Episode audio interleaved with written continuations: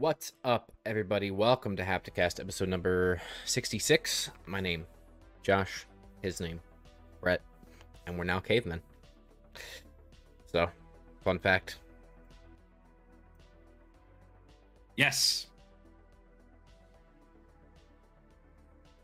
That's it. That's all you have to say for yourself. What's going on? What's up? What's up, everybody? It's the end of the Welcome show. to the show. so, All right, see you guys later. Thanks for coming. Bret. Episode 66. Kind of a big week for things. Yeah, I mean, Just a couple of different pieces of news here. yeah, and a lot of things dropped today, Yes. so that's kind of cool that we could talk about it. You know, the day of. yeah, we can we can digest it live, live and in person. It's Saturday night. That's not what they say. Live from New York. It's Saturday night. Also, let me tell you something about Saturday Night Live. Show sucks, dude. It's not funny. That's a much funnier show where that comes from. there is one uh, crew on Saturday Night Live that I think is funny. I forget what they're called. Um, They're called the Tim Robinson Crew, and it's when he was on the show for like one season. Well, yeah, but it's like a like a Lonely Island crew, but like not. They don't do songs. I forget the name of them. They're like a bunch of younger guys. Um, I don't know. They're funny, but that's about it. Uh, also, I Oscar Oscar Isaac hosted. I think last week or a couple weeks ago or whatever, and his monologue was pretty funny. I love Oscar Isaac, and I'm really excited for Moon Knight. I like Oscar Isaac too. What? I think you're not. I don't think you understand What do I not understand? Moon Knight. I don't care about Moon Knight. I'm here to tell you, we don't care. He's a cool character. He might be a cool character, but don't forget who's making it. Don't forget the last 13 Marvel shows that have been dog shit. That's all I'm saying.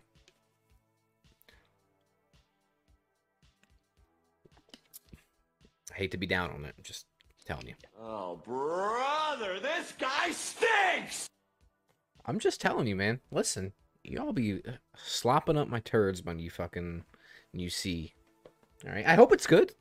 Of course, I hope it's good. How can it be bad with a a- actor like Oscar Isaac?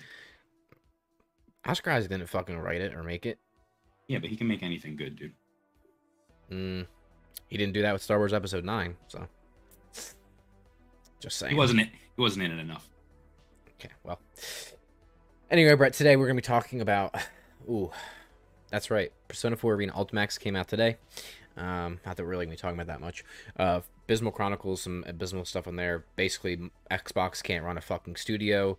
They can't make a TV show. They can't do anything. Elden Ring is looking to do some cross media stuff. A new game uh, was quote unquote officially announced from. Um, the fuck is their name? Supermassive. Supermassive games. Yeah, another ca- example of we were right. Uh, Hogwarts Legacy had their state of play. Um, today we're going to be talking about that. Um, Doctor Disrespect is selling NFTs. Uh, Persona 4 has a Persona Persona 5 has a Persona 4 mod. that is really slick. And then Indie Intel uh, talking about a game that starts with uh, Deso and ends with some some sort of word that ends in Ladium.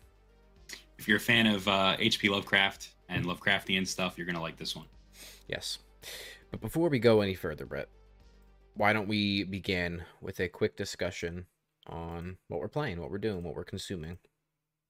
Yeah, not much, honestly. This past week, uh, a lot of Elden Ring being played. Hmm. Uh, we're actually going to talk about Elden Ring a little bit later in the podcast, but uh, I know you beat it, and I'm on the final Hmm. boss now. So I think Hmm. now's a good of time, any, to kind of just give your quick little thoughts about the, the game as a whole. It's one of the best games ever made. It's the best From Software game ever made. It's the best open world game ever made. Um, game slaps. Instant classic. It's a masterpiece in every way but the technical aspects. Um, it's one of my favorite games of all time. I put it number two on my list on GG. which yeah, you that was should- surprise. That you was should very follow us on GG. Um, might be recency bias, but I don't think so. Uh, even God of War, as much of a masterpiece as I think that is, I think this is well. First of all, this game is extremely different than God of War, but also I just I, I thought about putting it above Persona for a second. I really did. I love this game that much, but and then I thought about Persona and I was like, mm, characters, and that's why I did so. Game's masterpiece. I love it. It's incredible. I have, you know, I spent over 100 hours in it. Uh, I'm going to platinum it, which did not expect going in, uh, but I'm going to. Yeah, me too. Just, just have a few more endings. Uh, I think it's the easy, um, easiest to platinum complete from software game, probably the least cumbersome, at least, especially if you don't fuck up with your ending saves coming, which I did. Um, In terms of like actually getting the trophies, yeah, but I think there's some trophies that could be difficult because the bosses could be difficult to some people. But to True. us, true. Um, because we're so good, is what I'm trying to say. no, I'm really fucking garbage at from games. You kidding me? Yeah. I, I I find a way to weasel my way through each game. Is how I would describe it. Yeah, I think I'm with you there. Uh, sometimes I surprise myself. This game a couple times I, I beat uh Melania or Melina or whatever her name is by myself. You know, and I think she's the hardest boss in the game. You were actually in chat with me when I beat her. You, I I, remember you. You literally came. I had a real big fist bump moment. Yeah. Um, sometimes I surprise myself, but also you have to keep in mind too, not to, you know, gatekeep anybody. You can play the game however you want, but uh, I used magic, so you know. Some fights it helped though, and some fights it was a hindrance. To be honest, so. Anyway, I love it. It's a great game, game. good. Game, Game- very good. Game. Incredible. I also. haven't- No good. I was gonna say I haven't beaten it yet, so I don't know how it, you know, lines up with all my other favorites, but it's definitely that. It's definitely in my top uh 25, maybe top 10. It's fucking Facebook, dude. Get out of here, Facebook. You don't even have a Facebook. You don't even know what a Facebook is. Um, yeah, and then I, I wanted to ask you a quick question. Um, and maybe we could have a larger. All right, What? maybe we could have a larger discussion with that at some point. Maybe if we do a full blown, you know, we both beat the game review. Here's our platinum experience review or something like that. Yeah, I would like to Um, do that. Um, I think it is the not the easiest because there are some bosses that are really difficult in the game, but the Yeah. most accessible from software game. And I think that's a hill I am going to die on in the fact of like there's so many ways that you can tackle the challenge presented to you in the game. And I really think that if you have never played a From Software game before, this might be the one to start with because you can handhold yourself through the game, learn all of the mechanics a normal Dark Souls, you know, game might have, even some mechanics that Sekiro and Bloodborne have. Teach yourself it, teach yourself how it works in a easier environment where you're not blocked off from doing anything. You know, if you come to a main boss or even a side boss or a dungeon and you're like, I can't do this, go explore for a little while, test other stuff out, work with builds, experiment. I think it's a good starting point if you've never played a From Software game before and the difficulty, not the difficulty, I'm always apprehensive to use that word, but the challenge scares you. Yeah, I agree with you. It's definitely the most accessible. Uh, it's still tough, still hard. Mhm. Uh, still will kick your absolute dick in. Yeah. I'm getting my shit pushed in right now with the final boss of the game. And actually, Yeah. they just released a patch last night that uh, kind of nerfed a lot of things that some people have been using to play the game, and now the game's a lot harder. So Yeah, aka Mimic Tear Go. yeah, my mimic tear didn't even make it past the first stage of that boss, final boss. Wow. Yeah, its health bar just went down. Yeah, and some other stuff that uh particularly have been big in like the speedrunning community um are nerfed, you know, Hoarfrost Stomp, Yep. stuff like that. So anyway, Okay. do you Well- think someone who likes Skyrim would like Elden Ring? Um in the discovery open world aspect, I would say yes. Uh, I've I've seen that comparison a lot, and I think it's fair. You know, when you're exploring Elden Ring, there is a real sense of discovery Yeah. akin to Skyrim, where like you never know what you're gonna find around every corner, and yeah, you might stumble into a dungeon that is eight thousand levels way too high for you, and you're gonna get your shit pushed in. Um, you know, and I, I don't want to you know falsely present it. The game is much more difficult combat wise than Skyrim is. Um, but it's not a hack and slash. It's a no. roll and wait and Yeah. wait for your time to attack. But I think if you like, if the gameplay is not what concerns you, the challenge, and you like world building, open worlds, discovery, then this is even better than Skyrim in that sense because there's no, you know, there's no HUD, HUD markers telling you where to go. You know, there's none of that. Like you have to discover everything yourself, and I say that in the best way possible. It's done in a non-cumbersome way that really rewards you, um, and is really, really engrossing. So there's no quest log. yeah. And again, I spent over 100 hours in the game and I didn't do everything. so, you know, It's very much a show don't tell type Yeah. of game. You have to figure things out yourself. Yeah. Uh, but that adds to it. It adds to the to the awesomeness of when you finally do beat something or figure out a quest line or something. You know, that feels really really good. Whereas Yeah. in Skyrim, all you gotta do is look at your quest log. It tells you where to go. You go there. You know. Yeah. So if you like exp- exploration, if you like you know that kind of stuff, I'd say then check it out. Yeah. Lots of dragons too. How ridiculous amounts of dragons. Yeah. And they're t- they're really hard. Anyway, right, thanks for the question, Yuki. Let's let's continue because I know. Yes. Yeah, let's move on. Uh, so I, I don't really have any other games I've been playing. I, I played that. Uh, no, wait, there was something else I played. Oh, WWE 2K22 came out. Uh, big wrestling fan. I bought that on PC. I've been playing it. Um, Real quick, if you had to assign a number score to it, what is to it? Elden Ring. no, no, no, no, to WWE. Oh well, Elden I Ring's a. 10. Come on now. I can't because I went into it knowing that the franchise is probably going to get taken away from 2K. They've done Yeah. a really bad job. I mean, the history of it is, you know, 2K20 was so bad that they literally stopped supporting it and Yeah. started supporting 2K19 right. again. All right, well, what about this? Is it thumbs up or is it thumbs down? Well, again, thumbs in the hold, you have to hold on because I've been playing it and I was really enjoying it. There's a lot of parts about it that suck ass. Yeah. They rem- Yeah. they removed a lot of features that people really liked. Uh, they added a lot of features that people really wanted. Uh, I'm in it for the creation aspect of it and downloading other people's creations so that I can make it an AEW video game rather than a WWE video game. Yeah. Uh, which is why I purchased it on PC so I could add mods and whatnot Sure. but uh the mod community isn't isn't you know started up yet but the big thing is the game now crashes no matter what i do because there's a glitch right now where if you download too much too many things too many images to the game it crashes no matter what Too you do. many images.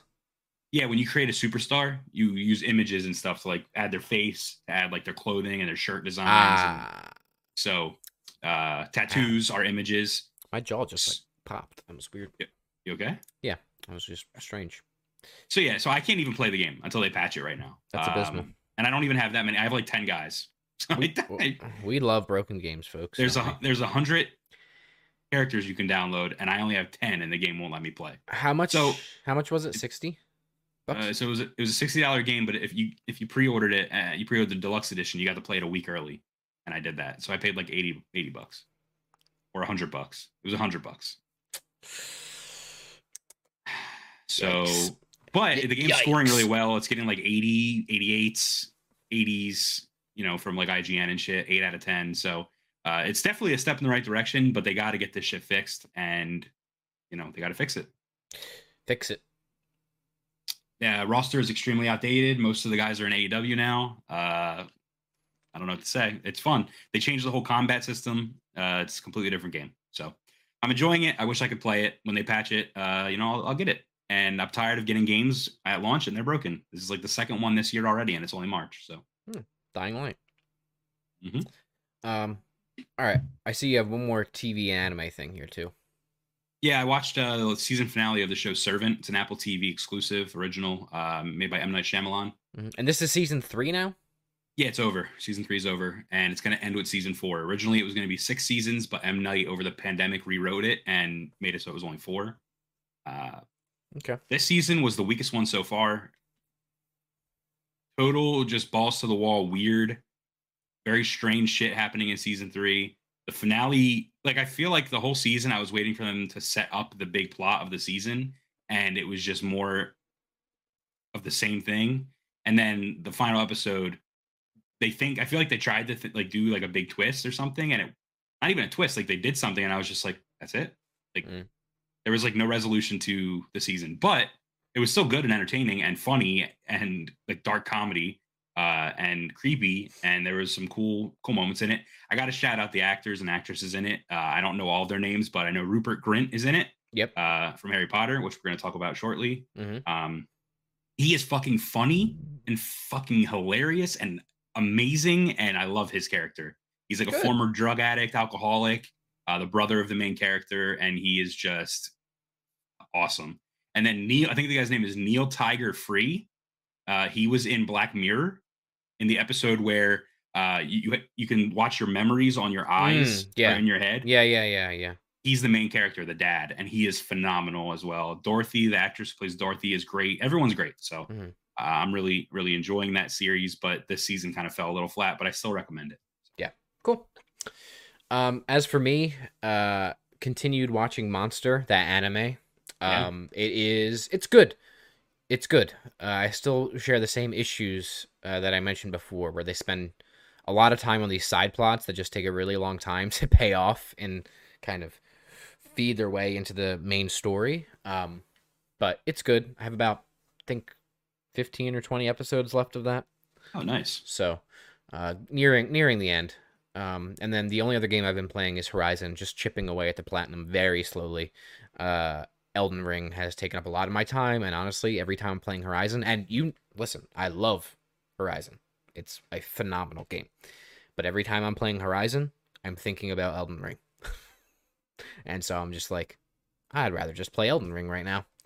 Um, Yeah. so, uh, you know, and it's funny because I remember saying about Horizon, I was like, this is the best, and it still probably holds true, the best Western traditional open world game that's been made.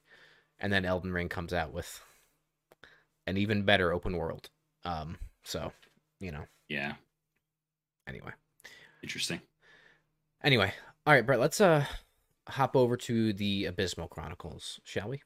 Yeah. Do you need me to play a song? Yeah, let's let's get a little ditty.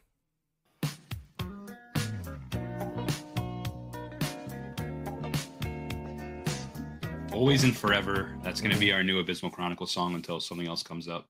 Uh, all right, so guys, this is the Abysmal Chronicles. It's a segment of our show where we go over a couple of news articles that were just a little bit too abysmal to make it as main topics. We have quite a, a few things here for you. Mhm. Number one is video game releases. But Josh, the, the cool thing is that today a game is releasing that is so good and so slick Yeah. that we don't have to mention any other games that are coming out because this one Mhm, And it's definitely not because we forgot to look at the rest of the, the release slate. definitely not because of that. It's because this game is the best one. It's Persona 4 Arena Ultimax. Uh, it might be called Arena Ultimax Suplex Hold. I don't really know. Um, but it's the remastering of Persona 4 Yeah. Arena Ultimax. It's coming out for PC, PS4, and Switch, which is really cool to have it handheld. Mhm. Uh, and there's sta- a bundle. What's up? I was just gonna say it's downloaded to my PS5 right now, and I'll be playing it this evening. Very cool. That game is very fun. Uh, good story, direct continuation from Persona 4. And the cool thing is, if you're a PC gamer, uh, you can get Persona Mm. 4 Arena Ultimax and Persona 4 in a bundle together for like really cheap. It's like 30 bucks or something. So Yeah, and the full game is thirty bucks on every other platform. So yeah. And the cool, the really cool thing is, uh, Persona 4 Arena is actually it was one game, and Arena Ultimax is a sequel to Arena, right, and they added the story from Persona 4 Arena into Ultimax. yeah, So you can literally play like both of those two games in one. That's awesome. Yeah. Uh, it's a fighting game if you don't know, uh, where you play as all the Persona characters from Persona 3 and a few from Persona, or I'm sorry, from Persona 4 and a few from Persona 3. right. So very cool, slick game. Check it out. I can't wait to play. it. Yes. All right. Uh, now on to our news stories. So this one broke a little bit earlier this week, Mhm. and a lot of people were surprised by this news. Yeah, this is So- big, and I have a lot of thoughts about it. So hit me with it. Yeah, so the perfect dark team is gone, which is how we have it in our notes. So this is coming from VGC. Uh, Xbox's The Initiative Studio has seen a wave of senior level departures. 36 people, which is half of the core development team working on the upcoming Perfect Dark reboot, have quit the company during the last year. That includes most of the senior design team, including the game director, design director, lead level designer, principal world builder, two senior system designers, two senior writers, along with the project's technical director, tech art director, lead gameplay engineer, lead animator, QA lead, and more. This is so bad. Uh, a lot of these departures coincide with the announcement that Crystal Dynamics joined the team to fulfill co uh, development roles. And VGC source agreed that Crystal Dynamics' introduction, combined with the significant departures of core staff, likely triggered a soft reboot. Perfect Dark. So here's the thing. Okay. Uh alarms should be going off, uh bells should be ringing. This is a bad look for this game. So I don't know if it's all these departures were sparked because of Crystal Dynamics stuff. I mean, that's what VGC insinuates here is that that was part of it, right? Here's my interpretation of it is that Xbox, right? The initiative is a first party Xbox studio. Now, Mhm. Xbox saw the state of this game, right? And they're like, yikes, dude. Uh, this isn't working. What's a team that we could spin off, take people from, you know, install here to help support this project? Step in Crystal Dynamics, right? Outside, they were not working on it. They come in. All of these senior creative core development people, I mean, these are huge fucking roles. Stepped out. To me, that reads like Crystal Dynamics came in, they were installed, and Xbox was like, nah, these people basically are in charge now, and you want to, you're to need to do this, this, this, X, Y, and Z. We got to change this, do this, do this, do this. And they're like, all right, we're out. This is another feather in Xbox's cap and an example of them their inability to sufficiently run a studio. Yeah. I, I, I, I don't get it. And this is Perfect Dark, right? And th- this franchise has had a lot of issues, and this is supposed to be a huge title for you from the initiative, one of your biggest gets. Yeah. What gives, dude? If you remember, the initiative was people were saying it was going to be Xbox's Naughty Dog. It was going to be their studio that made the Naughty Dog level games. Yeah. And they VGC mentions that it's you know probably triggered a soft reboot. Yeah, I mean this game is now what?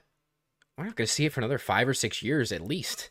Yeah. I mean that that those these are huge, huge roles in developing a video game. Now I think they have hired some more people since then, and no doubt the Crystal Dynamics team that came in is probably filling a lot of these roles too. Yeah. But like, you know, they can go off and spend billions of dollars to acquire Activision. Why can't you throw money at some of these studios and like maybe that's the reason, right? Maybe that's why PlayStation's first party studios produce so consistently and so well is because they've been built over a long period of time. They didn't have money thrown at them. You know what I mean? Uh, and they I don't think- just go out and acquire crap. I think a lot of this has to do with uh, Xbox's hands-on, hands-off approach, where maybe PlayStation has a little bit more of a hands-on approach, where they're keeping an eye on the studio the whole Mhm. throughout the whole development cycle. Whereas with Xbox, I feel like they kind of let the studio do their own thing, which is great. But at the same time, they come back and they don't like what they see, and they're like, "Oh no, no, no, no, we got to change this." Right. And it's, it's like just be there from the very beginning. Then, like, Yeah. have someone on your team like a Shuhei Yoshida. Uh, you know, Exactly. I was just gonna say, I was like, you need some sort of intermediary, right? That will insulate the team and let them do what they want, but also be there to rope them in and be like, and just give them honest, crit, you know, constructive feedback on things. Or it's like, this isn't gonna work.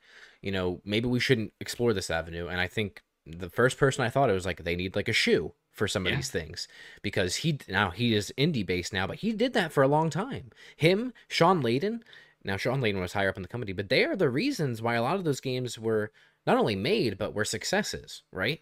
There are stories of Shu very kindly and very nicely going into a lot of these studios being like, listen, the higher ups aren't going to like this. This is a problem here. This is a problem here. While letting the team still to do what they do what they want, but guide them in a direction that will appease the people that are above them that are really writing the checks. Yeah. So I just don't understand how see- this can happen. I can see the initiative guys being upset with uh, Crystal Dynamics coming in because you know Crystal Dynamics are the studio behind uh, Tomb Raider, right? Right, correct. Yep. And I could see them saying, you know, this is another game with a strong female lead, and they're coming in, and you know that would Mhm. make sense to me to have them come on and help, you know, with this narrative and, and the game itself. Mhm. They're, they're- you know, they already have experience with that kind of a, a Mhm. genre, but at the same time, I can see, you know, maybe them being kind of set in their ways, and maybe the initiative didn't want to do things the way Right. that And specifically think about the creative people. And I think I don't know if it was the writers or it was one of the batches of people that left, but two of them just came from the God of War team from Sony Santa Monica into Mhm. here, and now they're gone. So, I mean, it's not like there's like a lack of talent with these people that have left. To me, like I said, it reads like you have these people in high level positions that were undermined by installing this other team in there. You know, maybe well intentioned to support them, but then, you know, they're like, well, what the fuck? I can't make what we what we want to make now. So, bye. It sounds about right. It sounds like what is happening here. So Yeah. All right. All right. Well, that sucks. All right, moving on. Uh, we're gonna talk about Halo. This also really sucks. Uh, so, first of all, Halo TV show. The reviews are in, and critics are comparing the series to The Mandalorian, but not in a good way. I I've Mhm. seen it called The Blandalorian because it's very bland. Um, so the video game adaptation stars Pablo Schreiber as Master Chief, who removes his helmet quite regularly in the show. There is images that have released of it. I've seen it. I don't understand why they did that. Mhm. Uh, the Mandalorian comparisons revolve around a plot that sees Master Chief having flashbacks to his past, questioning that he knows or what he knows, and embarking on a journey with a teenager named Quan. Rich Homie Quan. Uh, and the series is currently sitting at 63 on Metacritic, which is not great. No. So that's what I got for you about the show. I'm not going to be watching it. I'm not interested in in the lore of Halo or the story Mhm. of Halo. The gameplay is great. But that being said, Josh, uh, there's also some woes on Halo Infinite side of things right now. What do you want to talk about there? Yeah, not to pile on Xbox here, man, but Do it. what what are we doing? He's about Can to we- go sicko mode. Can we ask ourselves that? Can we just stop and ask what are we doing? The Halo show clearly, and I mean when when fans see this, dude, I'm already telling you right now, my gut is like, it, it, it- you're gonna get torn the fuck apart. You're gonna get torn apart, right? Infinite, dude. We liked Halo Infinite. It's a very good game. It plays really, really well, right? Multiplayer side. So we're talking about specifically. The When game it works, yeah. yeah. Well, yeah, when it that's a whole other thing. The game came out, had a red hot start. You know, we were playing it, everybody was playing it a lot. Really positive responses from critics and the community. Um, but now, Bret, Halo Infinite is effectively dead. And there's a few reasons behind this, but just to give you a metric, currently, the game has now this is according to the Steam database, has an average of only five thousand players. Now, to be fair, this doesn't include console players, so that's that's fair. Five thousand players on one of the two platforms where your title is released. First party, Halo, Microsoft, five thousand players. That's a joke. We haven't played it in what feels like months, correct? There's no reason to play it. Right. So, why? This begs the question why. First of all, 343 hasn't introduced any new content. They haven't expanded it, no new maps, no new game modes, outside of reusing the same events over and over and over again. We've seen the Fractured Tenrai event, what, 13,000 times at this point? We're just getting delays. That's all.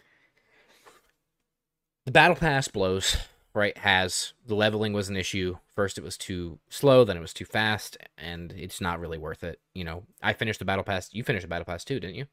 Yeah. Yeah. Uh, not worth it. The length of the season is like eighteen thousand years long, right? It does. It's still going on. It doesn't end until May, season one. Yeah, and with the fact that the battle pass doesn't go away when the season ends, Mhm. you know, you could easily make the seasons way shorter because it's not like once you end the season, the battle pass is gone. Right, which is a their great thing, but Yeah, it's so long, right? you're giving uh, people more time to finish the battle pass that they don't need. They don't need that time to finish it. They can always finish it anytime. You know what I mean? It, it goes on. Right.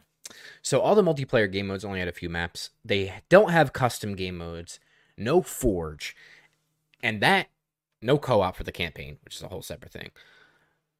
Community creations have always been part of the lifeblood of Halo, right? That's why Halo 3 multiplayer has more concurrent players right now than Halo Infinite does. That's why Halo Reach has more concurrent players right now than I Halo Infinite Master does. Chief. I think Master Chief. Master Chief popping off. Collection has like something like what is it like five thousand percent more players or something like that, There was Yeah, about it's like it's ridiculous, dude. And back in the day, Bungie launched these games, right? Now they were not live service games. Maybe that's part of the issue. But they launched these games and they didn't have content for a while, but the community creations swung and tided people over until they had that content. So Halo Infinite comes out, right? And they're like, "Oh, we're going to launch it early." Right? And we're thinking, "Oh shit. Well, then this game must be really ready to go." And then nothing. Like a fart in the fucking wind, dude. Nothing. What are you doing? You you didn't have a plan, right? Your game is dying, and you are a live service free to play game. People are not loyal, dude. They will go somewhere else. You have no player base. It is dying. Now that's not to say that they can't recover from this, but this is ridiculous. 343 needs to never ever make another thing for Halo or Microsoft ever again. If I was Phil Spencer, they'd be the fuck out. Your contract gone. Everybody fired. You fucking have failed several times over. You're done, dude. They're finished. You had no plan. And the fact that Xbox allowed this to happen, you're also done, Xbox. Uh, You need to get a fucking grip on your studios because this is not good. That's it. I agree with everything you just said. That's All it. right, let's move on. Uh, Elden Ring is doing absolutely incredibly right now. Uh, the game has sold 12 million copies worldwide. Uh, Elden Ring may cross media now, Josh, meaning it might have other, like there might be other things with this property: TV shows, movies, comics. Mhm. Um, so there's an article from Twitter. No, it's not an article. It's just a Twitter Oh. link. Oh, okay. Uh, That- they the- they put out a press release themselves yesterday, but I Yeah. didn't I didn't include that. That's fine. So basically, as a part of the Elden Ring sales announcement, where you know FromSoft announced how many copies they sold, they also said, "Please look forward to more of Elden Ring as an IP, uh, characters, and other intellectual property, in hopes of expanding beyond the realm of games." Yes. And then they say, the Twitter user uh, Dom's playing said, "What might work best for the IP and other media?" Yeah. So, I think books hmm is the easiest and you know maybe best answer here. Got George R. R. Martin, who is known for being an author. Oh, I don't Game of don't don't let him anywhere near any of this. We'll Well, never see it. I, I hate to tell you, he has a lot to do with why the game. I know, great, but let other people that can actually produce content take it over from here. Um, I I like to refer back to the Bloodborne uh, graphic comic or novel line that they did, which was really be awesome. popular. I think this is a perfect fit for that graphic novel or comic line. Um, I think would be an excellent, intelligent fit for this. I would love to see like a gritty anime too, based off of this. There's some really interesting storylines and characters and world stuff that I think could be cool. Um, so yeah, I mean, I'm I'm I'm here for it. I'm here for it. Yeah, I, I agree. A comic book, graphic novel, anime, manga. hmm Uh, I was gonna say a cartoon, but I think anim- it would be way better as an anime. Like I was thinking, like a Castlevania style, Yeah. animated series. I don't even think it'd be that great as that. I think an anime would be the way to go for this. Yeah. Uh, embrace the Japanese roots of the studio and just go full anime. Absolutely. All right. So big news: uh, Supermassive Games' new game Quarry was announced today. Uh, this is a game that's going to be separate from the Dark Pictures anthology, and it's actually a uh, spiritual successor to Until Dawn. Hmm So we talked about this a couple weeks ago on the podcast where we Mm, talked we about right. a yeah, we talked about a potential remaster of Until Dawn and The Quarry being a sequel of that. Mhm. Uh, so I don't know if maybe it'll be released as like a you know, pre-order bonus. I don't think so. This is think com- that- this is 2K is completely separate. So you think that basically like the Until Dawn remake thing was just Quarry? No, I think the Until Dawn remake might still exist, but I don't Okay. think that has anything in relation with this project because PlayStation still owns that IP. So Gotcha. Gotcha. Gotcha. Gotcha. Okay, well, let's talk about it. So, a trailer Yeah. was revealed today. And again, we were right. This is a game that is existing. Uh, Supermassive promises groundbreaking interactive storytelling in an unpredictable night of horror with plenty of flirting and fear as relationships between characters are built and broken through intense player based choices. The game can be played in co op, both locally or online. The former lets each player pick a counselor to control, while online play lets users watch the playthrough and vote on each decision. Similar to Until Dawn, The Quarry blends a camp teen slasher with a creature feature. Yep. So we're a big fan of this studio. We're a big fan of their games. Uh, Dark Mhm. Pictures anthology series is fantastic. We still have to play the latest one Yep. with Ashley Tisdale. Mm-hmm. But speaking of Ashley Speaking of, I was gonna say, speaking of Ashley Tisdale, they released a the uh, cast list as well. And there's a few, a few people here that are uh, very close to Ashley Tisdale. Uh, so number one, you got Ariel Winter from Modern Family and Speed Racer. Mhm. Dude, she's slick as fuck. All right, I like her a lot, uh, and I'm not talking about her acting. Uh, Ethan Suplee, Ethan Slurpee. He's from Wolf he's of Wall Street, dude. He Wolf He's of Wall Street. he's very good. Uh, he's also from Remember the Titans and My Name Is Earl. Mm-hmm. David Arquette is in this, Mhm. which is fucking awesome. I love David Arquette. Mm-hmm. Uh, I don't know, is he going to be a counselor? Like, are they de aging him, or is he an older character? Uh, no, he's a counselor. Uh, he's you know he is. Uh, they showed him as the um like a sheriff, like a sheriff in the very beginning.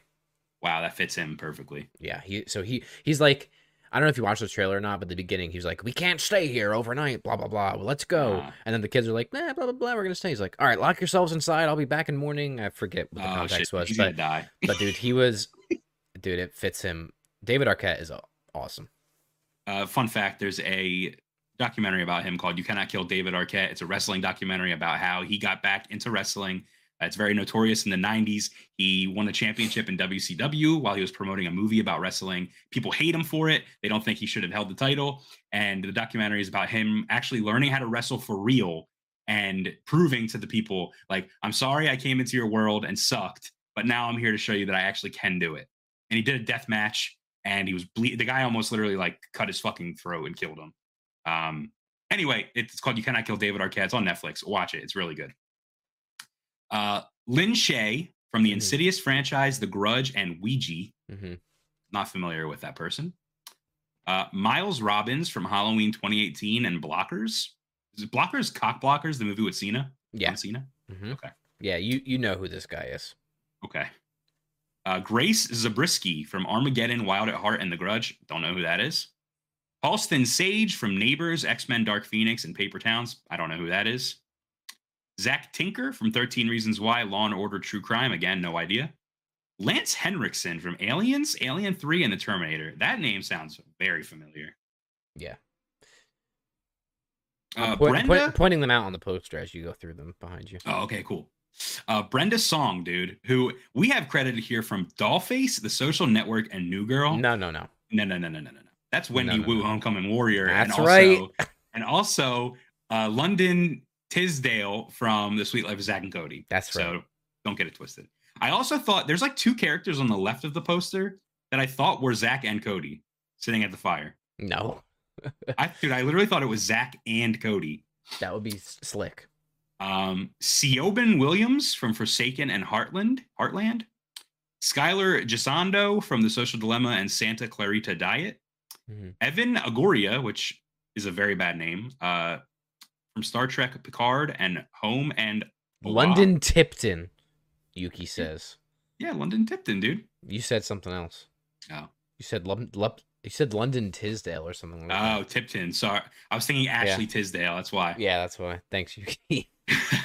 uh, Justice Smith from Detective Pikachu, Jurassic World: Fallen Kingdom. So I know who that is. hmm And then Ted Raimi from Evil Dead, Spider Man, Xena Warrior Princess. Dude, Evil Dead, like like the new Evil Dead. Mhm. Is this the brother from Evil Dead? I'm pretty sure it is. Let me uh let me Google him.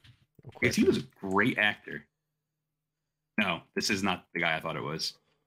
Oh, it's it's no. the brother of Sam Raimi. Okay. Yeah, I was gonna say I'm pretty sure he's related to Sam Raimi in some. I thought it was maybe his son or something, but okay, that makes sense. Yeah. All right, well, that's a huge fucking cast, and all these characters are gonna die. Um, Yeah. It's coming out June 10th. So Yeah, on all platforms. It's listen, they have done this Dark Pictures right to fund this essentially. oh, what is that it- so? Is what well, that's what it seems like to me. Um, and Dark Pictures are all these small little things. They had to prove themselves to 2K, and now this is finally the big the big mambo. You know. Big So- Mambo. Uh, All I'm right, well, excited I'm for this happy. game. It's gonna be fun. I think it'd be a good one for us to stream too, especially if there's some interactivity. I think so too. That That, would be, be fun. awesome. All right. Well, listen, guys, we're about to hop into the main topics of the show. We're going to talk about Hogwarts Legacy. But before we do that, I have to give a short little plug to W Energy. Uh, W was formulated to give you focus and energy with no jitters or crashes. Their formula contains vitamins, amino acids, and nootropics, including the patented Neuro Factor. There's no calories, there's no sugar, no artificial colors, no fillers, there's none of the bad stuff they don't pay us to plug them. We basically have a promo code where if you use it, we save, uh, you save money. We get that money uh, to help us fund this show and our other projects on our channel. So our uh, little catchphrase here is: if you find it hard to work or study, use code SLICK to save on W. Uh, you save 10% today if you use code SLICK on your W.GG order. Uh, and we really appreciate it if you guys would uh, check it out. My favorite just- flavor, Dub Sludge. I just finished an entire another bottle. I'm, uh, I don't know if you can see. No, almost. I got one more. I have Galaxy Grenade. That's mine. Oh, Galaxy Grenade's a really cool name. I know. It also tastes good in my mouth. Mine's a little sour, and I like that. I like it a lot.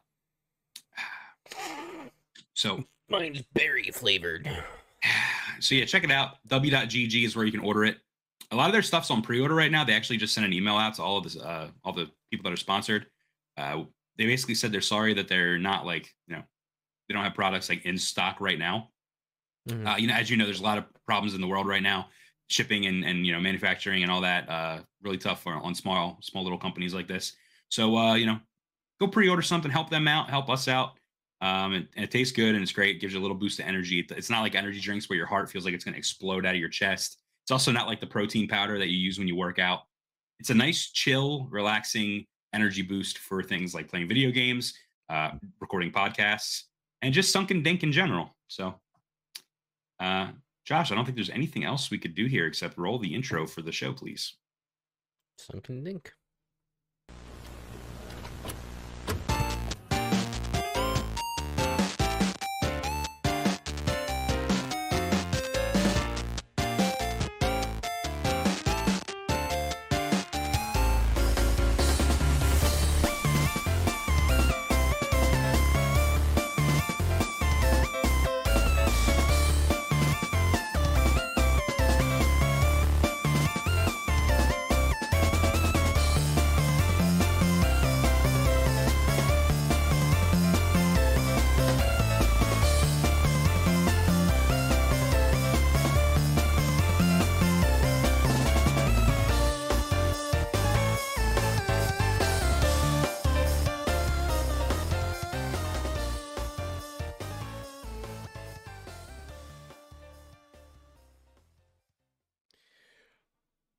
Hogwarts Legacy, Bret.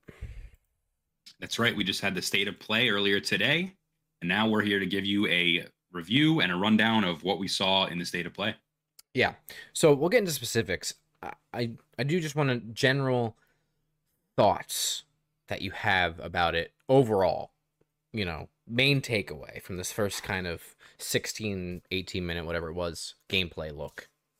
I don't know if you want me to say that right now. Why not? I just want your just general thoughts, no specifics yet. Okay. I think the game is going to struggle to find an audience. I don't think it's going to sell very well. And I think uh, it looks really ambitious. Okay. Yeah, I think overall it looks okay. Um, I think it's a great idea. Uh, I really, I hope it does well. You know, it's a very interesting, cool concept. Something I think I personally will probably enjoy. Um, I have a few concerns with it, but it's hard to really say that if they're valid or not until you know you play it. Um, but overall, I think it's extremely ambitious. Uh, really, really cool um, and it's going to face a lot of challenges when it launches. I agree. So, Uh, you have some notes here. I also have notes on my phone. So if you see Mhm. me looking down, I am paying attention. I have my notes on my phone. So let's just run through this. First of all, we saw this was a state of play, obviously, so PlayStation sponsored it, um, and the whole thing was in-game PS5 footage, you know, kind of cut into this trailer. Um, so basically, the story goes that you're a new student at Hogwarts with an aptitude for old magic. Now, those that are Harry Potter fans will know that there is history of like old magic in the series, kind of like forbidden, um, that you're not really supposed to use and that it's difficult to wield, right? Yeah. For several reasons. They described it as ancient magic later on. Yeah. Um, it's set in the 1800s. Uh, somebody is trying to steal uh, this ancient magic or, you know, wield it. Um, and yeah, so it's set in the 1800s. So it's, this is before, you know, the books proper, before, you know, Fantastic Before Harry and all- Potter. All, that stuff, you know, well, well before that. Um, so that's cool, I guess. Using the Nimbus fucking 30, dude. Mm-hmm. Uh, there's going to be an in-depth character creator, which they showed, and house assignments. Bret, what do you think about this? I mean, this is like this is looks like a, a pretty hardcore action RPG. Yeah, you're creating your own character and you know, you're you're walking around Hogwarts and going outside of Hogwarts and you're getting sorted by the sorting hat. I'm curious to find out how they actually sort you. Like Mhm. what what that looks like. Like maybe you have to answer a series of questions or um Yeah. they might even like lead the game with a bunch of little mini quests and depending on your actions of those quests that determines you know where you're sorted but i can see a lot of people getting triggered because they don't want to be in hufflepuff Mhm. or uh what is it ravenclaw Yeah. so but it was cool because they showed and they talked about this a lot there's a lot of locations that they never actually show in the movies but they talk Right. about in the books and they had to make them for the game Right. so I thought that was that was pretty interesting and pretty cool that you know we've never seen the the what is it called the uh, quarters uh, the Hufflepuff student quarters or the, whatever, Oh, yeah. whatever the Their common area. common area yeah like you never see that in the movies but they had to create that for this and it's pretty cool that you know that exists now so that actually might entice people to play as some of the less popular uh, Harry Potter houses Yeah. Um, so the open world, right? You have a fully explorable Hogwarts with dungeons, puzzles, you know, etc. Lots of open world locations outside of Hogwarts, including Hogsmeade, which, if you're any way familiar with Harry Potter, you know that's kind of like a, a hub town, if you will. You know, that's where Ollivanders is, and you get your wand and your fucking butterbeer and shit. Uh, we'll have dynamic seasons, which I that was thought- really cool which I thought was interesting. Yep. Uh, depending on you know the time of year in the game, you explore the open world. Um, they have a whole countryside region that they talked about where you can go out and find you know little hovels and houses and all these NPCs and stuff like that, and just uh, basically what looks like a massive open world in general that uh, I don't think I was expecting, to be honest with you. I also wasn't expecting that I thought most of it was going to take place inside of uh, Hogwarts Yeah, And I, I wrote in my notes here, you know, like you said, there's dungeons and vaults inside of Hogwarts and a lot of secrets and things to explore that make that area, you know, great and a, a good place to, to explore and whatnot. But I think the most ambitious part of the game is what they've done outside of Hogwarts. yeah, And I feel like I'm going to spend most of my time out there because there's so much cool stuff that they've added. Uh, you know, Hogwarts is cool and all, but we are we've seen a lot of it. So I'm, Yeah. I'm curious to see what's outside of that. yeah. Creatures and stuff like that too, in particular, uh, seem very Yeah. interesting. I wrote on my notes here, platypus creature is cute. Yes. Uh, that creature, I think, was featured, creature feature, in the first or second Fantastic Beast movie. I forget. Yeah, I haven't seen it, but you're right, it is. The first Fantastic Beast movie is garbage. Um, sorry, So, but so Josh, I want to point out that it looks like because I thought with such a huge open world, how are you going to be getting around? Because I'm not walking. well, Looks like you can You know- fly on a broom. yeah, I put in all caps my notes, flying on a broom. Oh, I see that. Yes. Uh, yeah, when that happened, I was like, that's fucking slick. Yeah, that's really cool. I was not expecting to be able to do that. Yeah, So, that's very cool. Um, let's speaking of game mechanics, let's talk about the gameplay that they showed off specifically, uh, the uh combat. So now, mind you, oh, Yuki says that's the Nif Niffler. uh, Looks so cute, and it's green.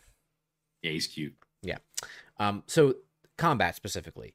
Now, again, this is hard to tell because what I just said Niffler. Niffler? Uh, it's hard to tell because we're not playing it.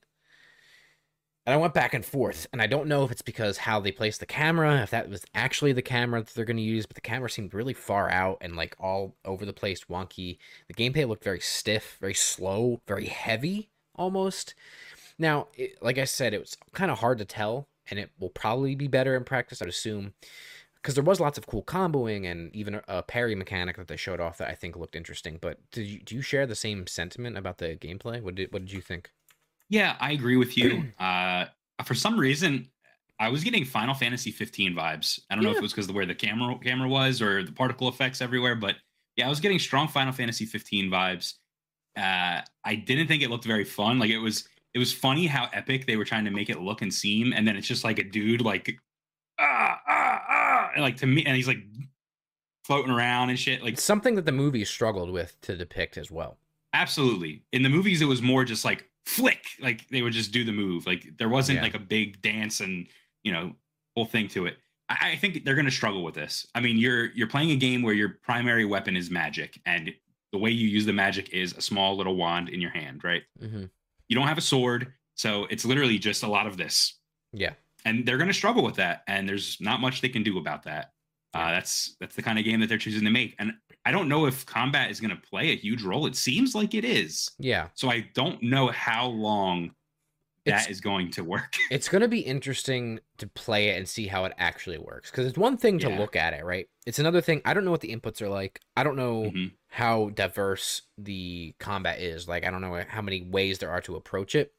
Yeah Um, like I said, when he, when I started to see the character uh comboing and stuff like that, I was like, oh, that's kind of cool. The parry mechanic was kind of cool, but it, it's this is something it's gonna be really hard, I think, to advertise to people about what the moment to moment gameplay like that feels like. Because again, visually, it's just some person going, i mean like i compared it to final fantasy 15 in a game like that you literally are using a sword and then there's like a million swords floating around you and you're like stabbing a million things at once like that's really engaging and fun and being able to switch the weapons on the fly like that's really cool Mhm. This is not that. It's just different colored beams of light shooting from a wand. Yeah. It's gonna be hard. It is going to be hard. Um, continuing, uh, they showcased with I guess probably combat specific stuff, but just more mechanics. They showcased talent trees, some crafting stuff like that. Uh, anything Planting, you can make plant or plant plants. Yeah, so and I put on here too. There's the room of requirement, which again, if you're familiar with Harry Potter, you know that's kind of the room that presents you what you need, almost essentially what you need to see. Um, and they took a really interesting interpretation with that in this game to make it your base almost. It seems like of where you can create different potions, you know, work on things, heal animals, like all these other different things. Um, but it looked like there was like free to play mobile timers on some of that stuff, which I I know are not going to be microtransaction based. They better fucking not be. But to me, that seems so cumbersome and stupid to have in a game like this. You know what I mean? Yeah. It's like, well, I plant a tree and then I have to wait 30 real time minutes for it to be finished. You know, I don't know. I don't know how that's going to work. yeah, it seems time based. Um, let's see. Uh, they showed off. Uh, they talked a lot about. Um, oh, Yuki says you're also. It's weird that you're starting your fifth year. Yeah, that is strange. Which, Well, they, which they did touch on in there. Yeah, but- let's talk about that now. So, like you said, Josh, it's in the late 1800s, Mhm. before the Harry Potter series. You're a new student to Hogwarts, but you start as a fifth year. Right. And they also mentioned that the player can sense ancient magic and use it. Yeah. So I am not the hugest Harry Potter fan, so I don't know what ancient magic is, but um they said that Hogwarts is literally like full of it. So yeah, I'm not. I could not give a good definition what it is either, other than I know it's been hinted at that it's kind of forbidden, right? Uh, or not to be Yeah. used or meddled with. Um, and then, like Yuki said, you're starting your fifth year, right? Which is weird. Um, so narratively, that's going to be interesting too about how they handle that. Character wise, it's going to be interesting how they utilize that, right? Because you're kind of behind the eight ball. Why where are- is the what is the fifth year in relation to like our schooling system? Is that like your senior year or is it like your junior year or like like how many years in is being a fifth like so I how think many years are there?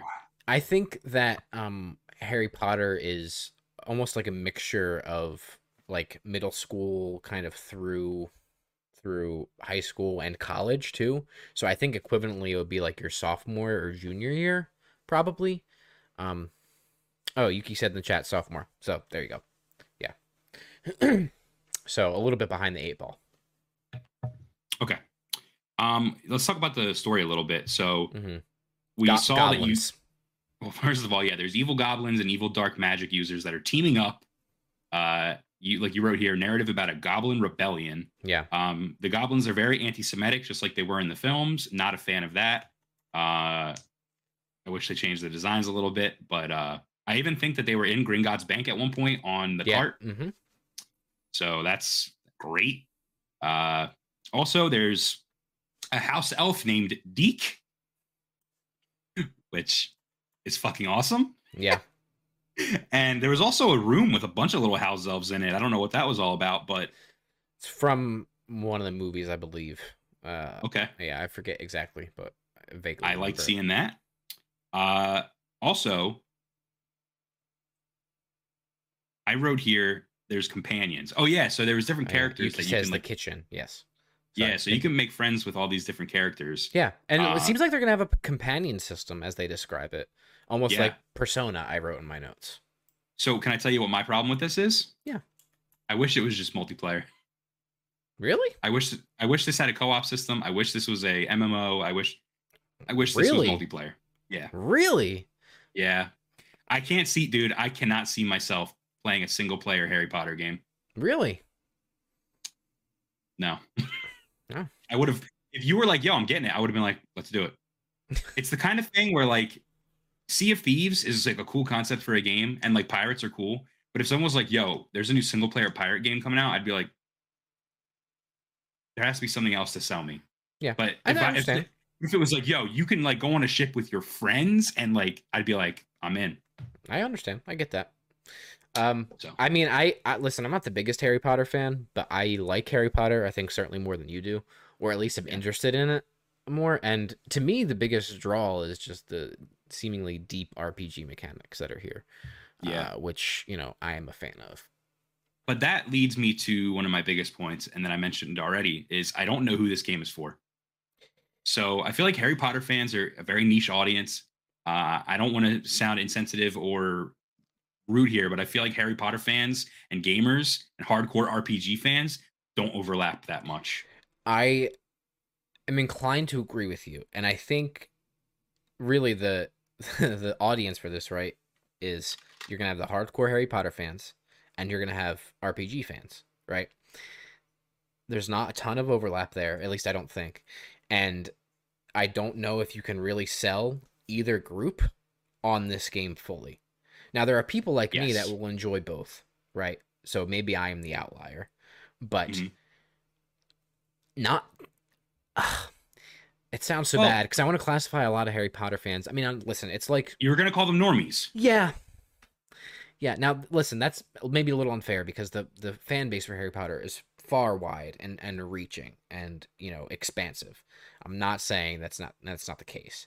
It appeals to a lot of people, but, But when it comes to presenting that that people those people with the hardcore RPG, mm, I don't know. I want to play devil's advocate because someone could easily just say, well, what about Shadow of Mordor? That's a very similar franchise to Harry Potter. It's Lord yeah, but that's a very different fan base. exactly is what I was going to say as a defense was Harry Potter is, and I'm again, I'm not trying to be insensitive or whatnot, but Harry Potter is a lot more females. I would, I would say, and younger people, whereas Lord of the Rings is more adult fan base and Well, also there's equally, there's like a Venn diagram too with like tabletop RPG strategy type people that like Lord of the Rings. That yes, doesn't exist so much with Harry Potter. Now, I don't know. Maybe that's unfair, but knee jerk reaction. That's what I think. yeah. So I, and I'm not saying this is going to be bad because of any of that. I'm just saying I, I think that this game is going to struggle to find an audience. I think that they're going to have a hard time selling this game, and I hope that it doesn't sell awful because of that. Yuki sound says sounds like boyfriends are losing their PS5 towards holiday 2022. Probably yes. Probably. Um, so just a few more things here. Well, like Yuki said, holiday 2022, no exact Yep. release date yet. Um, and then I also just a few more things. They did show base building, which I thought out of everything they showed, I was like, I don't really feel like this needs to be in here. Just like Fallout 4, in my opinion. It's like, why is this here? Um, I, I, I, don't, I don't really care about that. I love base building in every game, so I'm Yes. down with it. Uh, some of the facial animations and eye lines looked really rough to me. Man, the frame rate looked really rough. Yeah, and there's some now I don't know if it's because of the stream or what, but there were some No. areas where I'm like, there goes a frame, and there's a hitch, and there's a hiccup, and there's a stutter, and there's a lot of frames gone, and there's another frame, and there's an extra frame when they cut the camera, and there's a stutter, and there's I was like, oh god, I hope, Yeah. I hope that it does not have that issue. It look uh, what I don't know what engine they're running this as, but it looks like it's Unreal four or five to me. Um, but I Looks like ungood five to me, dude. All right.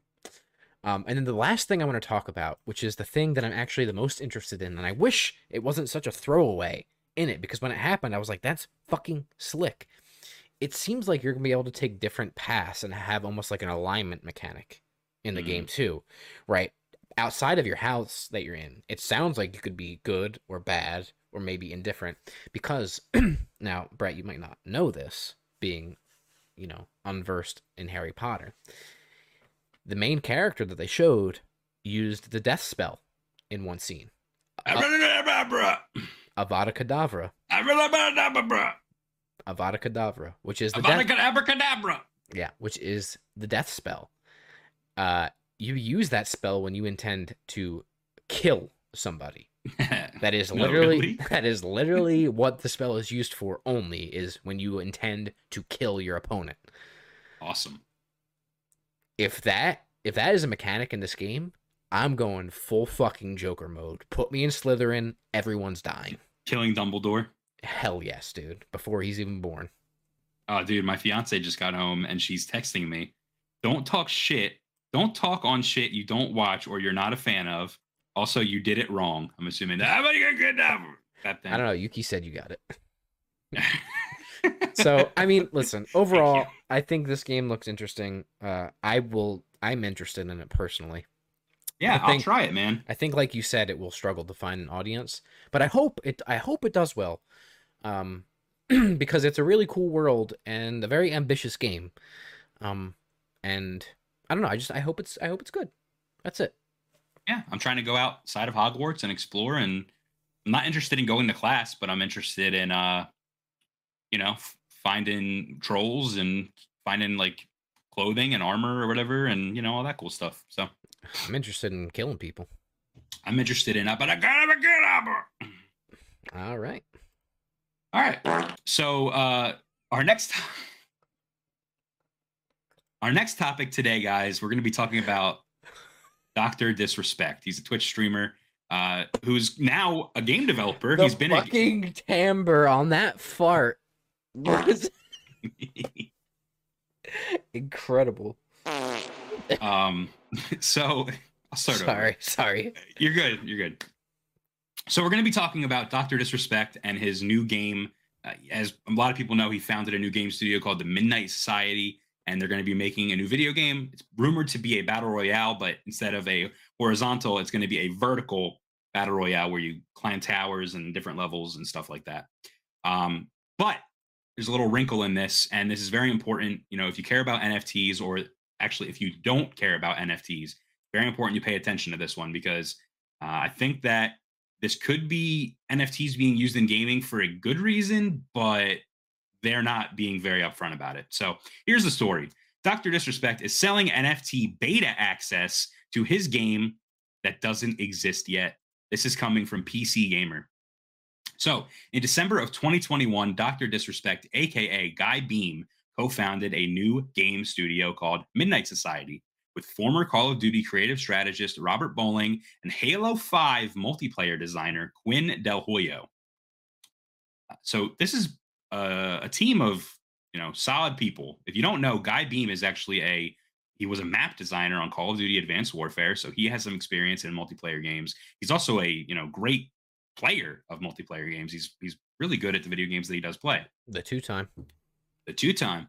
And uh, Robert Bowling, you know, notorious for Call of Duty back in the day, Modern Warfare, and Halo 5 multiplayer. Friends with him um, on PSN, by the way.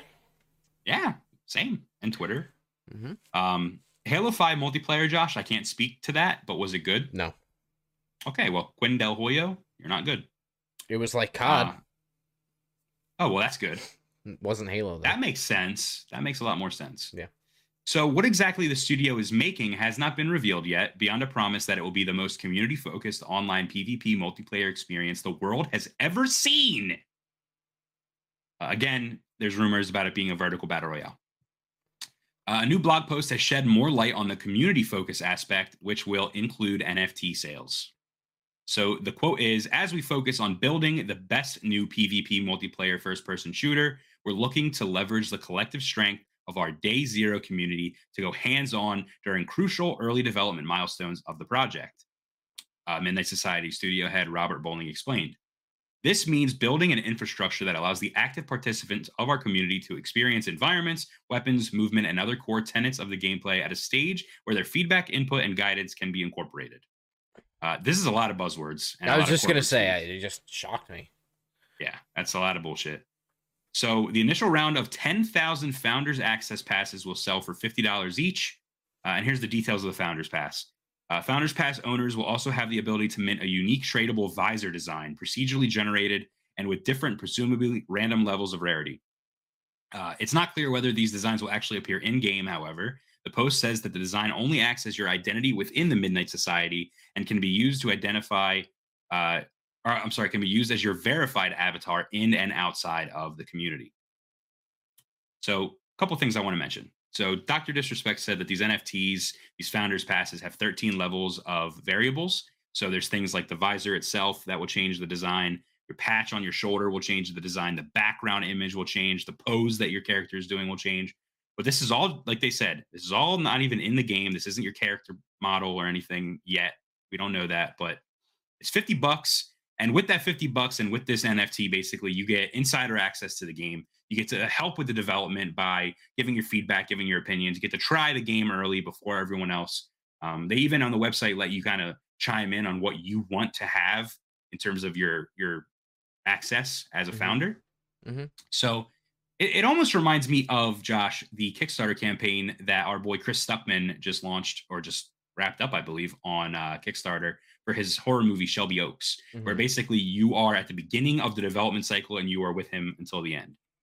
So that's what it reminds me of. But it's the first time it's being done for video games. What do you think about this? Shelby Oaks tells nine days to go. Oh my god! Sorry. What's that? They crushing it? Yeah, almost at six hundred thousand dollars. Oh my god, that's good. Sorry. Anyway, what were you saying? Uh, what do you think about all this? What do you think about Midnight Society, and what do you think about the NFTs, man? Yeah, I, have mean, my thoughts. I mean, listen, I think the concept of the game sounds really cool. He's talked about this for a while. Uh, I watch Doctor Disrespect a lot. I enjoy him. I think he's entertaining. Um, I like what he does. Um, I think the NFT concept, right? I still don't like, but for some reason, this doesn't bother me. If that makes sense, the way that they're presenting it, which first of all, I, I must say, as much as I like Doctor Disrespect, I think he did a terrible job explaining this on his stream when they revealed it. Uh, and I was like, dude, I don't fucking understand what you're saying. So I just went to the website and read the FAQ uh, and, Yeah. and all the different things. I was like, okay, now it makes sense. Um, and I wrote to you basically that, and I said that it looks like they're using blockchain to support development and get out like digital deliverables for those that help them support the uh, development, and maybe for stuff like character creation, avatars, whatever. But the game's going to run normally, right, without a, a need to use any of this stuff once it does launch. It seems like they're using it more to develop it and help develop it and get the community involved and give something back to those that are willing to help fund and found and provide input to the game, right? Yeah. So that's all well and good. I think this is a slippery slope, right? You don't want to lean too much into this stuff. I don't think, but the way that they're presenting it, you know, it's like you can get it on the ground level. You get this in return if you want to. You can sell it, right? If you don't want it, they add it right to your your wallet. Um. So I don't know. I'm not. I'm not against it. I'm not completely sold on this. I signed up for the founders thing. You know, we'll see if I, I get in or not. With the ten thousand thing, there- there's a couple more days to go. Um, I would love to provide input for it because it sounds really cool. You know, but um, that's that's it. I'm kind of I'm kind of lukewarm on it, but it doesn't bother me. And I think the game itself will probably be pretty good considering the talent behind it. You know, Yeah, the game is far away. It's like three years, Oh, five years away. at least, yeah. Uh, but it, it'd be cool to play early beta builds. But okay, so here's my thought. Mhm. And I, I kind of wrote my thoughts down here because I didn't want to forget. This is it broke early this morning, so um, this article. So here's the deal. The article there was an article that came out before Doc even made the announcement, and it basically said Doctor Disrespect's new game is going to have NFTs. and he didn't have a chance to control that narrative. He didn't get a chance to announce it himself, right? Mhm. So he had the opportunity to change his presentation in a way to make it so we were our you know our our worries were quelled and we weren't worried about it being NFTs. All he did was say, yes, there's going to be NFTs. They don't impact the game at all. You know, he didn't really do a great job, like you said, of explaining what it is. Mhm. So he had every opportunity before that. He had hours before he started streaming where he could have changed his delivery, changed his messaging. Um, my thoughts are using the blockchain to resell in-game items. Really cool idea. NFTs, I'm not a fan of. I think they're really bad for the environment. Uh, Mhm. the blockchain to you know give you ownership of an in-game item is Mhm. cool. Um, it gives us ownership of the of the items in game that we spend real money on. Right. So in Apex, we spend money and we get a skin. We can't do anything with that skin. We can't resell it in the game. It's it's you know if our account gets banned like mine did, you lose all the all the stuff you put your money into, all your investments, right? Right. So that's cool and all. It's a cool concept, but why is this the first thing we have to hear about for this game? Why did NFTs have to be the thing that led the charge? You know, they're so volatile right now. There's so much discourse about NFTs, especially after the South Park thing. You know, that really whole world had an opinion on NFTs after South Park talked about them. Mhm. But you know, I just think that he could have gotten in front in front of this and he could have just changed the messaging and make it not so much of a big deal. So here's what I think he should have said. Uh, way too many buzzwords. He should have said, guys, yes, there are NFTs in the game. We plan to do some really cool stuff with them. And I want to reiterate, you don't need to mess around with them in the actual game if you don't want to. This is a cool, unique way for us to raise money for the game without launching a Kickstarter. You also receive awesome benefits and could even resell your founder's pass on OpenSea if you aren't feeling that the value is worth it. Right. So basically, you should have just done a Chris Stuckman and said, "You're going to be along the ride with us for the whole thing. This is basically a Kickstarter. It's basically you know you funding the game for us. Because it, listen, it's, it's an NFT. You're, you're they're making money. They're going to make money off of this. Right. So And I think it stems from almost the maybe to their own detriment, uh, you know, sticking to his persona to present this. That's all well and good. You know what I mean? Especially when you're trying to sell the game uh, and maybe describe what it's going to be like to play it. Maybe have not been the best approach of how to launch it and announce it 100 because it just muddies the messaging. 100 percent. So, and then we have to sit here confused or parse through this or whatever it is. And again, it doesn't sound like either of us are like completely against this. We're just like, it's a little confusing about why you're choosing to start here, right? Even though we understand it is essentially just a way to help fund and support the game now and get people involved in the development and get feedback. But you didn't say that. Yeah. That's all you had to say, but you didn't. So, There's also the fact that when I looked into the founders pass, it said that it's going to be 50 USD, Mhm. uh, and that includes the gas fee. Yeah. So part of the thing about NFTs that bother me and that suck is that there is a weird entry barrier where you have to like know about crypto. So when when you buy an NFT, you have to have Ethereum and you have to convert the Ethereum into USD to figure out how much you're actually going to spend on an NFT. Like I, I remember one of my favorite bands released NFTs that give you a lot of cool perks, and I was gonna do it. And then I did the conversion from ETH to USD, and it was like five hundred dollars. I was like, no fucking way, dude. Because the thing is, ETH, the value fluctuates and changes, right? Right. So they say, oh, it's gonna be you know three hundred ETH or whatever.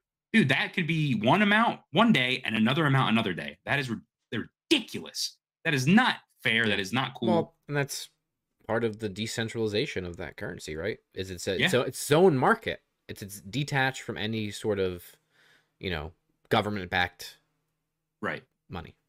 But so when I also a problem. saw, yeah, when I saw that it was USD, I was like, so either they're telling you that they're giving you it in USD, or we're going to actually be able to pay for it with regular currency. Right. Uh, if that's the case, I'm in. I'll do it. I'll. It's basically backing the game. I'm going to get the game when it comes out, uh, with you know cool, unique item. The game's free to play, so when it comes out, you don't have to pay for it, but you're to have cool, unique items, and you know you're, to have all these beta access things. So yeah, fifty bucks is not a big deal. Yeah, I agree. But I ain't dealing with all the bullshit. Could have been delivered better. That's it. Abs- absolutely. I mean, we saw Chris Stuckman is doing it all through Kickstarter. So yeah, He raised There you go. six hundred thousand dollars. So I mean, I don't know. I feel like Doc could have right. raised a couple of bucks. He's got a couple bucks to waste, if you ask Yeah. me. All right, let's talk about Persona.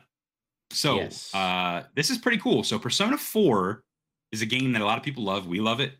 Uh, it's was it number one or number two favorite game of all time? Persona Four, number one. Number one, Persona 4, our number one favorite game of all time. We did a video series about it. Go check it out on our channel. But basically, we're going to be talking about a mod for Persona 5 that replaces all of the characters and personas with Persona 4 characters and personas. Uh, so it's called the Persona 5 Investigation Team mod. Uh, and they say that P5 IT is a comprehensive overhaul replacement mod for Persona 5 to replace the characters with Persona 4 ones. Currently, everyone is officially replaceable in battle. Mhm. Uh, the project is continuously being updated. The last update was March 15th, which was just two days ago. Yep. Uh, the mod will be free At the time of recording this. at the time we're recording this. Yeah. It's really New cool. follower.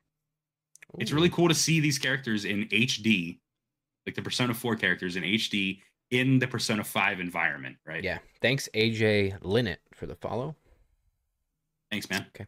Uh, but yeah, so it's cool. I mean, listen, I don't think that the voices are going to be changed. I don't think that you know storylines are going to be different, but No.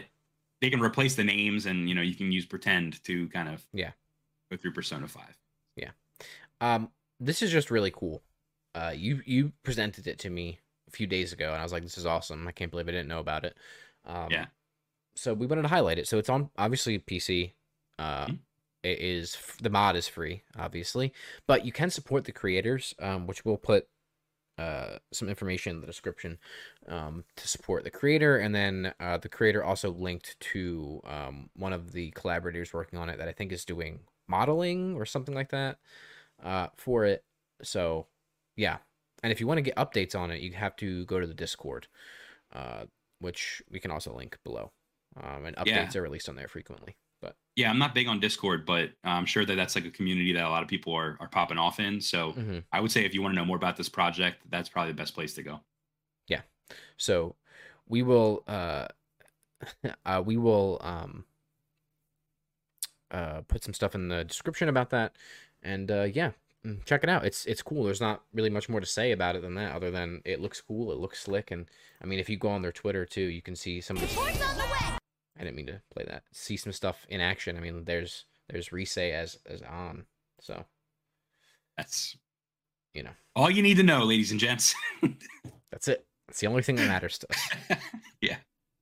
So yeah, Persona 4 in Persona 5, you can't beat it. Uh, and you know what? I'm gonna plug it again. Persona 4 Arena Ultimax is out today. that's right So go download that on your PS4 and Switch or PC. Yeah. Look at this come on now i don't know why his eyes are so weird there but Yeah, I think they're still working on that. uh shit. Good stuff. All right. Well, let's move on to the final segment of today's podcast, Josh. Uh, we're going to be talking about, uh, for Indie Intel, we're going to be talking about Desolatium. Right. Desolatium. It's a graphic adventure based on H.P. Lovecraft stories. Right. So uh, the uh, the little little teaser text they have here says, "Immerse yourself in a distressing psychological thriller in which you will have to solve a series of murders occurring around the end of 2019. But this is just the beginning of your story.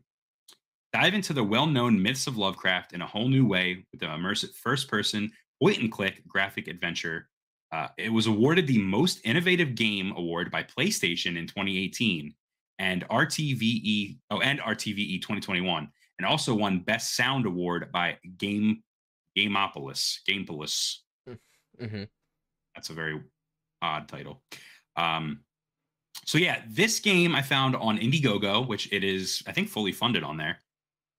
And it looks very cool. The graphic style is insane and that's why it won um, you know, most innovative game. I mean, look at the graphics of it and tell me that you've seen a game that looks quite like that. I haven't. You haven't? Are you, is it up right now on the screen? Can people see it? Yeah. Okay, good. Um, so yeah, man, there are 15 chapters with more than 100 scenarios to explore and investigate. So there's a lot of things to do. Four characters whose stories will intertwine. Over 50 inventory items to use and solve puzzles. Uh, there'll be a personal diary with notes that will accompany each other on their journey. Uh, full immersion. Can you picture yourself in a real life scenario hearing the piercing sounds of an ancient god chasing you as you try to overcome obstacles on your way out? Sounds very intense. Uh, hyper realistic graphics, as I just talked about, all the levels are generated by recording real locations in 360 degrees with the subtle integration of 3D elements to transport you directly into the insane universe of Desolatium. It also features 8D sound, which is why it won Best Sound. Uh, it generates a surrounding sound effect that comes from many different directions at once, creating the feeling of being in a real life scenario where danger lurks in every corner, a few steps behind you. And of course, the game will have multiple endings. The paths you follow and decisions you make will mark your course at your end. Yes. Sorry, What I'm, do you think about I'm looking through it now. what do you think about Desolatium? It looks slick, my man. And I think, I mean, looking at that's why these camera movements and these environments look so real yet not like very off-putting in a in a sense and gritty. Yeah. I I uh is because of that how they shot it with the 360 camera. Um 100%, This is a yes. really this is a really really cool, really interesting project. Um it is on Indiegogo like you said. I don't know how Indiegogo works to be honest with you. Uh it's 51,305 USD by over 1200 backers. Uh I don't know what that means to be honest with you. Uh it's not like Kickstarter where there's like a funded out of amount. Um but yeah, I mean it, it looks it looks like you can wishlist it on Steam right now too. Yep. So Yep. Uh, it says that there are trying to find a release date. Q2 2022, so it's coming soon. Yeah. Uh, it looks like June 2022 is the expected uh, release date for physical copies. This is March 2022 for di- for digital. So yes, yes, it does. I don't know if that's going to happen, but Well, we'll see. so yeah, check it out. The game was funded. Uh, it looks awesome. Like Josh said, it's got that uncanny valley because of the 360 degree camera. hmm Uh, so yeah, Yeah, Desolatium. Links in the description. Check it out. check it out. All right. Oh, We uh I switched it. to the wrong screen first. nice. We we made go. it. Another episode. Yep. A lot of news, a lot of things to talk about. As always, uh, we appreciate you watching. If you if you made it this far, we love you. And uh quite frankly, That's we want to suck you off. Strong sentiments to have. Uh, so I want to shout out a couple things. Number one, we have merch. Uh, I'm wearing one of our new hats that we've just added to our store. Josh is also wearing one of our hats. Uh, you can check these out at our store right now. We also have hoodies. We have t-shirts. Uh, we have beanies. We have uh, other hats and a whole bunch of other stuff. I'm working on a new design for a t-shirt right now, so be on the lookout for that one. It's a parody design uh, from a classic video game cover, so be on the lookout Mm. for that. Mm-hmm. You've seen that. Mm-hmm. Uh, also, a couple new videos uh, in the works right now. Obviously, all of these topics from today's video, uh, today's podcast, will be released as separate videos. Uh, but also, we are working on on uh, a, uh, uh, working on uh, unclaimed baggage video, Right. And Josh is editing it right now. He said it's coming out good, and we filmed it like two weeks ago, and it was pretty funny. And he said it's even funnier in the edit. So that's all you can hope for. Be on the lookout for that. Um, we should also probably, and we didn't talk about this ourselves, but and we can talk about this off stream too. But next week, probably no stream. Yes, because you're in the middle of a lot of uh, stuff. Yes, but conversely, next week you can probably expect the unclaimed baggage video to go live. Meow.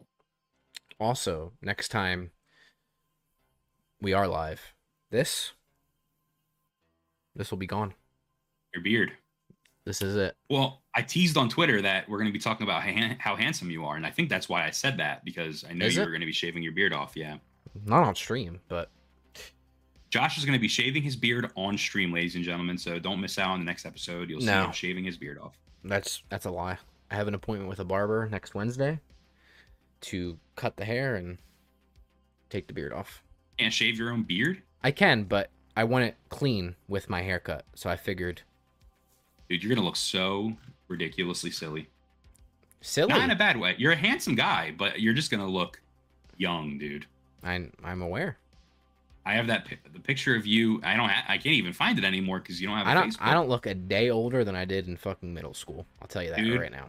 Yes. There's a picture of you with your hair slicked back with no facial hair, and you're smiling, and your cheeks are really red, and you look just. You look so young in that one picture, and I feel like that's going to be you uh, next yeah. week. I'm like Keanu Reeves, dude. Never age. I don't. I'm gonna look so young. I'm actually kind of dreading it a little bit, but You're gonna look good. Are you gonna grow it back out afterwards? once the show I'm done in is yes. Yeah. Okay. Yeah. Because I ain't trying to fucking. I'm gonna have to shave like every couple days or every day now. Yeah, it's gonna Fuck, man. I don't want to fucking do that, dude. I haven't. I haven't been clean shaven in like a decade, Same. dude. I've had facial hair for a long time. Yeah. So, you know, It's also listen. I got to tell you, dude. The shirt I'm designing, you're in it, and you have a beard, so it's gonna be off-brand if you shave your beard off. So well, grow. we're gonna be off. back. I will, but we're gonna be off brand for a little bit. And the real reason, so here's, and then we'll, we'll wrap up. The real reason that I'm going to the barber to get it done, right, is I moved a little bit ago, and before that, I went to the same barber for about seven years, right. This barber in uh, Manayunk area, not in Manayunk, but near Manayunk, because I lived in that area. I fucking loved this barber. Every time you go in, good haircut. Doesn't talk to me while I'm in the chair. Knows exactly what I want. Got to a point where I didn't have to fucking say anything to this woman. My my barber's a woman, by the way. I didn't have to say anything to her. Sit down. She cuts it the way I want. Not a single word said. I pay and leave. Such a good experience for years. I missed it when I moved. Did so you ever? Did you ever tip her? I big tips all the time. I wanna lick you till you come. uh you know haircuts are usually 35 bucks there so a little bit more on the expensive side. Yeah but worth it. Trust me worth it. They take care of you there. Dave's was a hick and barber shop, and i us- i usually always gave about a 20 buck tip. So mhm. listen dude quality. Twenty dollar tip. Qu- dude sh- she is fucking incredible. Clean. Clean no I, I'm trying to find a sound effect to match how I feel right now. Got to tell you, there isn't one. dude clean clean no i mean I- I- dude i can walk in when i could walk into a barber not say a word sit in the chair she gives me exactly what i want and i Do you leave point you point at the pictures on the wall and say, "I want that"? no she just i went i literally i mean i had the same barber for years she just knew what i wanted incredible so anyway the real reason i'm getting my beard and everything else done is because the show that i'm doing that i need to take off for is in that area so i'm going in early going to that area early one day to go to that barber again because hmm. i have not been satisfied with my haircuts since leaving that area Interesting. so that's my TED talk. Thanks for coming. I'm gonna need tickets for your show if you don't mind, or tell me where I could buy them. I will. They're not on sale yet. Next week. And not just for me, my uh, my lover wants to go as well. She does. Mm. She's very excited, actually. I don't know if you guys are ready. Are you gonna be like uh, kissing dudes or kissing girls or? No, I'm the I'm the love interest of the show. It's very weird. The show is, is presented as a traditional musical, but it's very weird. Um, and it's fourth wall breaking. I think you'll enjoy it. Uh, I don't know if normies, quote unquote, will enjoy it. To be honest with you, not that I'm calling Jess a normie. I mean in the grand scope. uh, I mean in the grand scope of things. She can't hear you. She is. It's it's it's very it's it's it's, it's if you pay attention, it's strange. So I'll leave it at that. So, and yeah, you'll get to hear me sing. So What's it called? the Fantasticks. Fantastic Beasts. Got it. Yep, Fantastic Beasts and where to find them, and that is in my ass. All right, that's it. Make sure you like, make sure you comment, make sure you subscribe. Appreciate you all. Uh, we'll talk to you soon. Stay tuned to our socials, uh, and goodbye. See ya.